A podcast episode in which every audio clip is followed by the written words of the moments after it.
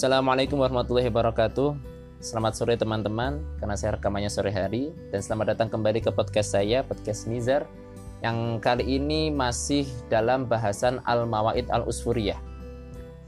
Tapi yang perlu saya tekankan sebelum kita masuk ke sini bahwasanya bukan berarti ketika saya mengangkat cerita atau isi dari kitab ini saya sudah 100% mengamalkan. Tidak, saya hanya menyampaikan dari guru, guru, guru, guru, guru, guru sampai ke pengarang kitabnya dan kemudian terus-terus kesampaian semua. Harapannya bisa menjadi ilmu yang terus bermanfaat dan untuk bahan renungan bersama. Oke, daripada berlama-lama, mending kita langsung masuk aja ke langsung al-hadis athani. Yang kali ini hadis dan cerita yang ada di bab 2 ini bertemakan rahmat dan maghfirah atau kasih sayang dan ampunan Allah Subhanahu wa taala. Kita masuk ke hadis pertama, An Ibni Mas'ud radhiyallahu taala anhu diriwayatkan dari Ibnu Mas'ud radhiyallahu taala anhu qala qala Rasulullah Rasulullah berbicara bersabda Al fajir ar-raji rahmatallahi taala aqrabu ilallahi taala minal abid al mukmit Artinya orang yang durhaka berbuat dosa tapi masih mengharapkan rahmat Allah itu kedudukannya lebih dekat dibandingkan seorang hamba, seorang ahli ibadah yang memutus rahmatnya Gusti Allah.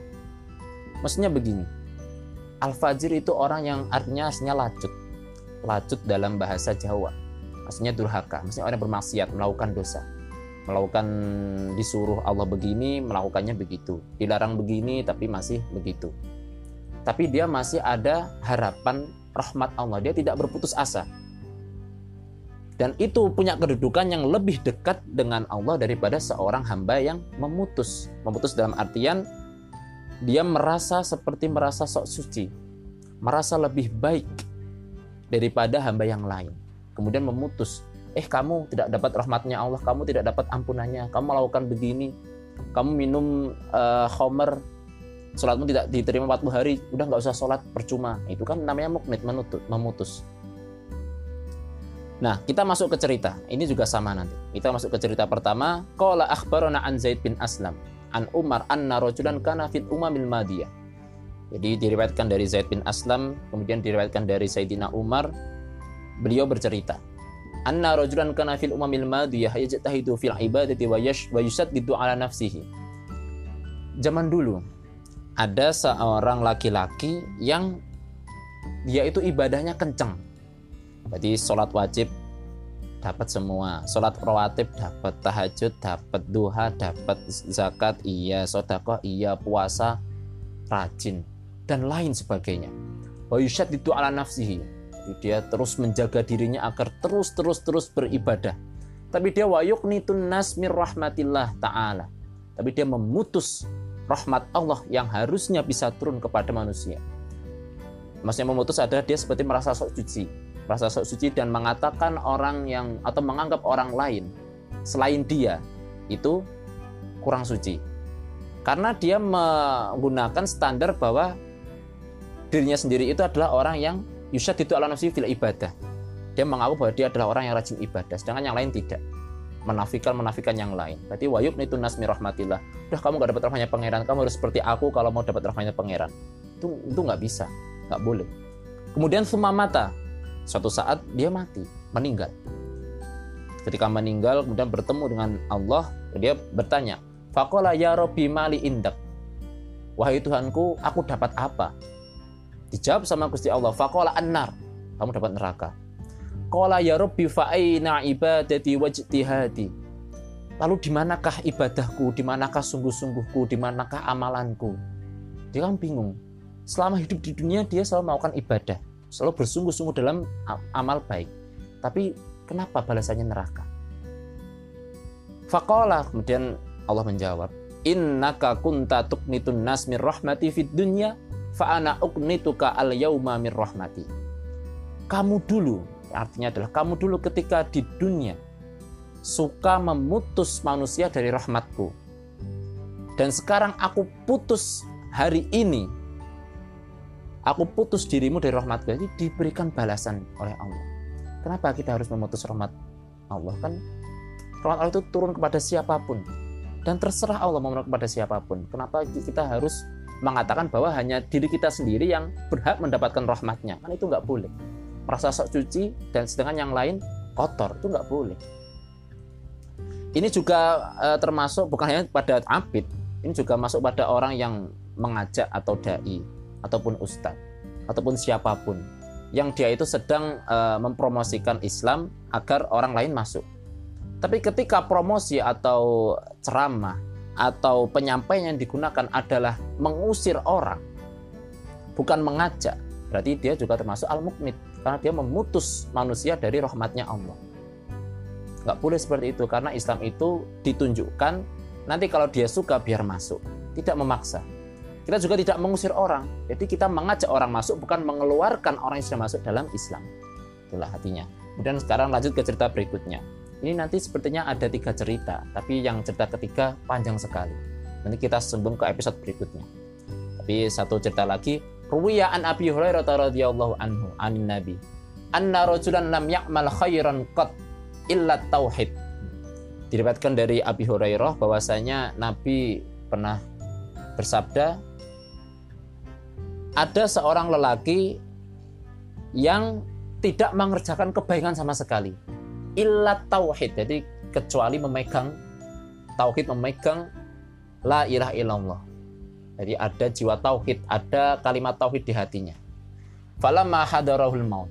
Ketika dia meninggal, ketika dia akan meninggal. Jadi maut di sini adalah sakaratul maut. Ketika mau meninggal, Qala ahlihi, memanggillah dia panggil keluarga-keluarganya untuk berkumpul dan berkata, "Idza anna mutu fa'ahrikuni binnar hatta tada'uni ramadan hatta daruni fil bahri fi yaumi rih faf'alu fa idza huwa fi qabdatillah dan seterusnya. Kita saya tekan dulu. Idza anna nanti kalau aku sudah meninggal fa'ahrikuni binnar. Hmm, bakarlah aku dalam api yang menyala. Hatta tada'uni ramadan sehingga aku menjadi abu. Biarkanlah aku sampai menjadi abu Summa fil bahri fi yaumi Kemudian bawalah abu itu, abu diriku ke laut dan terbangkanlah atau sebarkanlah abu itu ketika ada angin lewat. Jadi ketika ada angin, biar tersebar semuanya. Fafa'alu kemudian dikerjakan seperti itu. Fa'idha fi qabdatillahi ta'ala. Kemudian ketika dia sudah meninggal, ruhnya bertemu Gusti Allah Ta'ala, sama Allah ditanya, Ma ma hamalaka alama alama fa'alta. Apa yang membuatmu melakukan itu? Atas dasar apa kamu membakar dirimu hingga menjadi abu dan menerbangkannya ke lautan? Kemudian orang itu menjawab qala ma khafatuka. Saya itu cuma takut kepada engkau ya Allah. Saya tidak tahu mungkin maksudnya dari ini apa tapi dia itu seperti takut menghadap Allah dengan jasadnya atau tubuhnya sudah dia gunakan untuk berbuat sesuatu tapi tidak kebaikan, bukan kebaikan. Karena dia cuma mengerjakan tauhid, jadi dia takut untuk bertemu Gusti Allah. Jadi dia takut kalau jasadnya itu kurang bersih, dibakar aja, nggak usah. Dia cuma menyisakan tauhid aja. Dengan alasan kola makhofatuka itu cuma takut kepadamu ya Allah. Faghfaralahu biha wa huwa lam ya'mal khairan qat ila tauhid. Tapi atas dengan jawaban itu Allah memberikan maaf kepada hamba itu. Walaupun dia tidak pernah mengerjakan kebaikan apa pun kecuali tauhid. Nah, tapi ini tarikh, ini cerita. Menyikapi cerita tidak bisa dijadikan hukum fikih. Tidak semua cerita bisa dijadikan hukum fikih. Kita tidak bisa kemudian ketika kita tidak pernah mengerjakan kebaikan, cuma tauhid, banyak dosa, kemudian ketika mati mau ini. Nanti kalau ketemu alasannya makhofatuka enggak. Ini cuma salah satu cerita. Dan ini dulu, ceritakan zaman dulu jadi tidak bisa dijadikan dasar bahwa nanti kalau saya pengen selamat, pengen diampuni dari Allah, sebelum mati berwasiat, panggil, kemudian dibakar enggak. Karena kita kan syariatnya dikubur di dalam kuburan. Ini cerita zaman dulu. Dan ini nggak bisa jadi hukum fikih juga. Kita nggak bisa meniru ini. Inti dari ini adalah kita nggak boleh apa namanya kita nggak boleh berputus asa dari rahmat Allah. Kita tidak boleh berputus asa dari ampunan Allah. Bahkan orang yang tidak pernah mengerjakan kebaikan apa pun kecuali tauhid pun masih bisa dapat ampunan dari Allah. Jadi kita jangan sampai tenang, rahmat Allah dan maghfirah itu luas. Bahkan kita pun masuk surga pun butuh rahmat Allah. Di kitab lain dijelaskan ada kana al abdu yabluhul jannata bi fadlillahi ta'ala wa karamihi. Bahkan masuk surga pun itu kita juga butuh rahmat Allah, butuh karunia Allah. Lakin pada ayat ta'idda bi ta'atihi wa ibadatihi. Jadi walaupun tadi ada cerita bahwasanya dia tidak pernah melakukan kebaikan tapi bisa selamat, tapi kita tetap kita harus tetap melakukan terus kebaikan beramal baik untuk apa? Untuk merayu rahmat dan karunia Allah. Karena itulah yang akan memasukkan kita ke surga.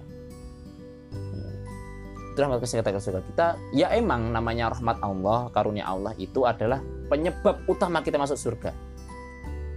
Tapi amal itu adalah untuk merayu rahmat karena inna rahmatallahi qaribum minal muslimin.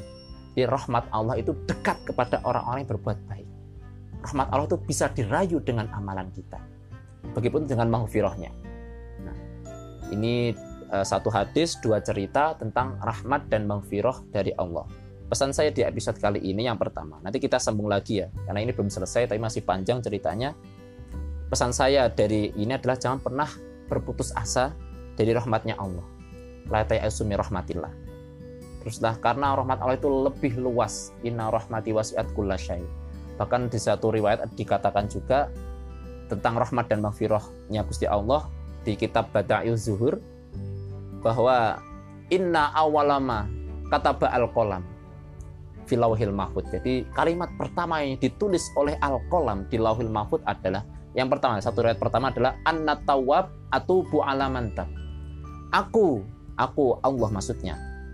Ketika Allah itu men, menyuruh al-qalam menuliskan di lauhil mahfud, aku adalah at-tawab, zat yang maha penerima taubat atubu ala mantab saya terima orang yang mau bertaubat kepadaku jadi sebelum kita ditulis takdir kita sebelum ditulis penciptaan yang lain kalimat yang pertama ditulis oleh Allah adalah sifat maghfirahnya. Bahwasanya Allah sudah menyediakan ampunan untuk kita nanti. Seakan-akan Allah sudah tahu ya mungkin nanti ada hamba yang masih melakukan kemaksiatan seperti ini. Tapi Allah sudah menyediakan seperti itu. Sebelum Allah menulis takdir kita min khairihi wa min syarrihi dari takdir kebaikan dari takdir buruk dari takdir uh, ambiar dari takdir senang dari takdir bahagia dari takdir galau dan lain sebagainya. Di apa pun itu uh, Allah itu sudah menyediakan paket ampunan tapi riwayat lain ini tentang rahmat Allah jadi yang ditulis al-qalam di Allahul Mahfud adalah inna rahmati sabikot adabi Sesungguhnya rahmatku, rahmatnya Allah itu mendahului adab. Jadi ketika kita berbuat salah, yang didahulukan oleh Allah adalah rahmatnya dulu. Kita mau bertobat atau enggak? Kita mau menjemput rahmat itu atau enggak? Adabnya di paling belakang. Nanti dulu, nanti dulu. Ditahan sama Gusti Allah, ditunjukkan dulu rahmatnya. Nah, sekarang karena kita udah tahu bahwa saya mahfirat dan rahmat Allah itu luas, jadi pesan saya buat apa kita berputus asa? Terus mengharap, terus mengharap. Walaupun kita banyak dosa, karena emang manusia tempatnya salah, tempatnya lupa, tidak pernah luput dari dosa, teruslah mengharap rahmat Allah dan terus berbuat kebaikan. Jangan sampai karena kita merasa telah berbuat banyak salah, kita minder, tidak mau melakukan kebaikan, tidak mau mengharap rahmat Allah. Jangan. Jangan sampai seperti itu.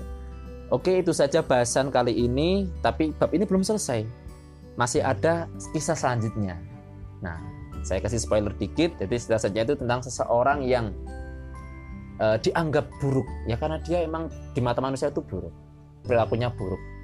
Dan kemudian dia matinya itu tidak dikubur tapi dibuang ke tempat sampah. Nah tapi tapi tapi tapi tapi. Nah masih ada tapi tapinya ada twice endingnya. Ya, pokoknya walaupun dia matinya begitu masih ada tapinya. Nah tapinya seperti apa? See you next time. Kita ketemu lagi di episode berikutnya. Kurang lebihnya saya mohon maaf. Wassalamualaikum warahmatullahi wabarakatuh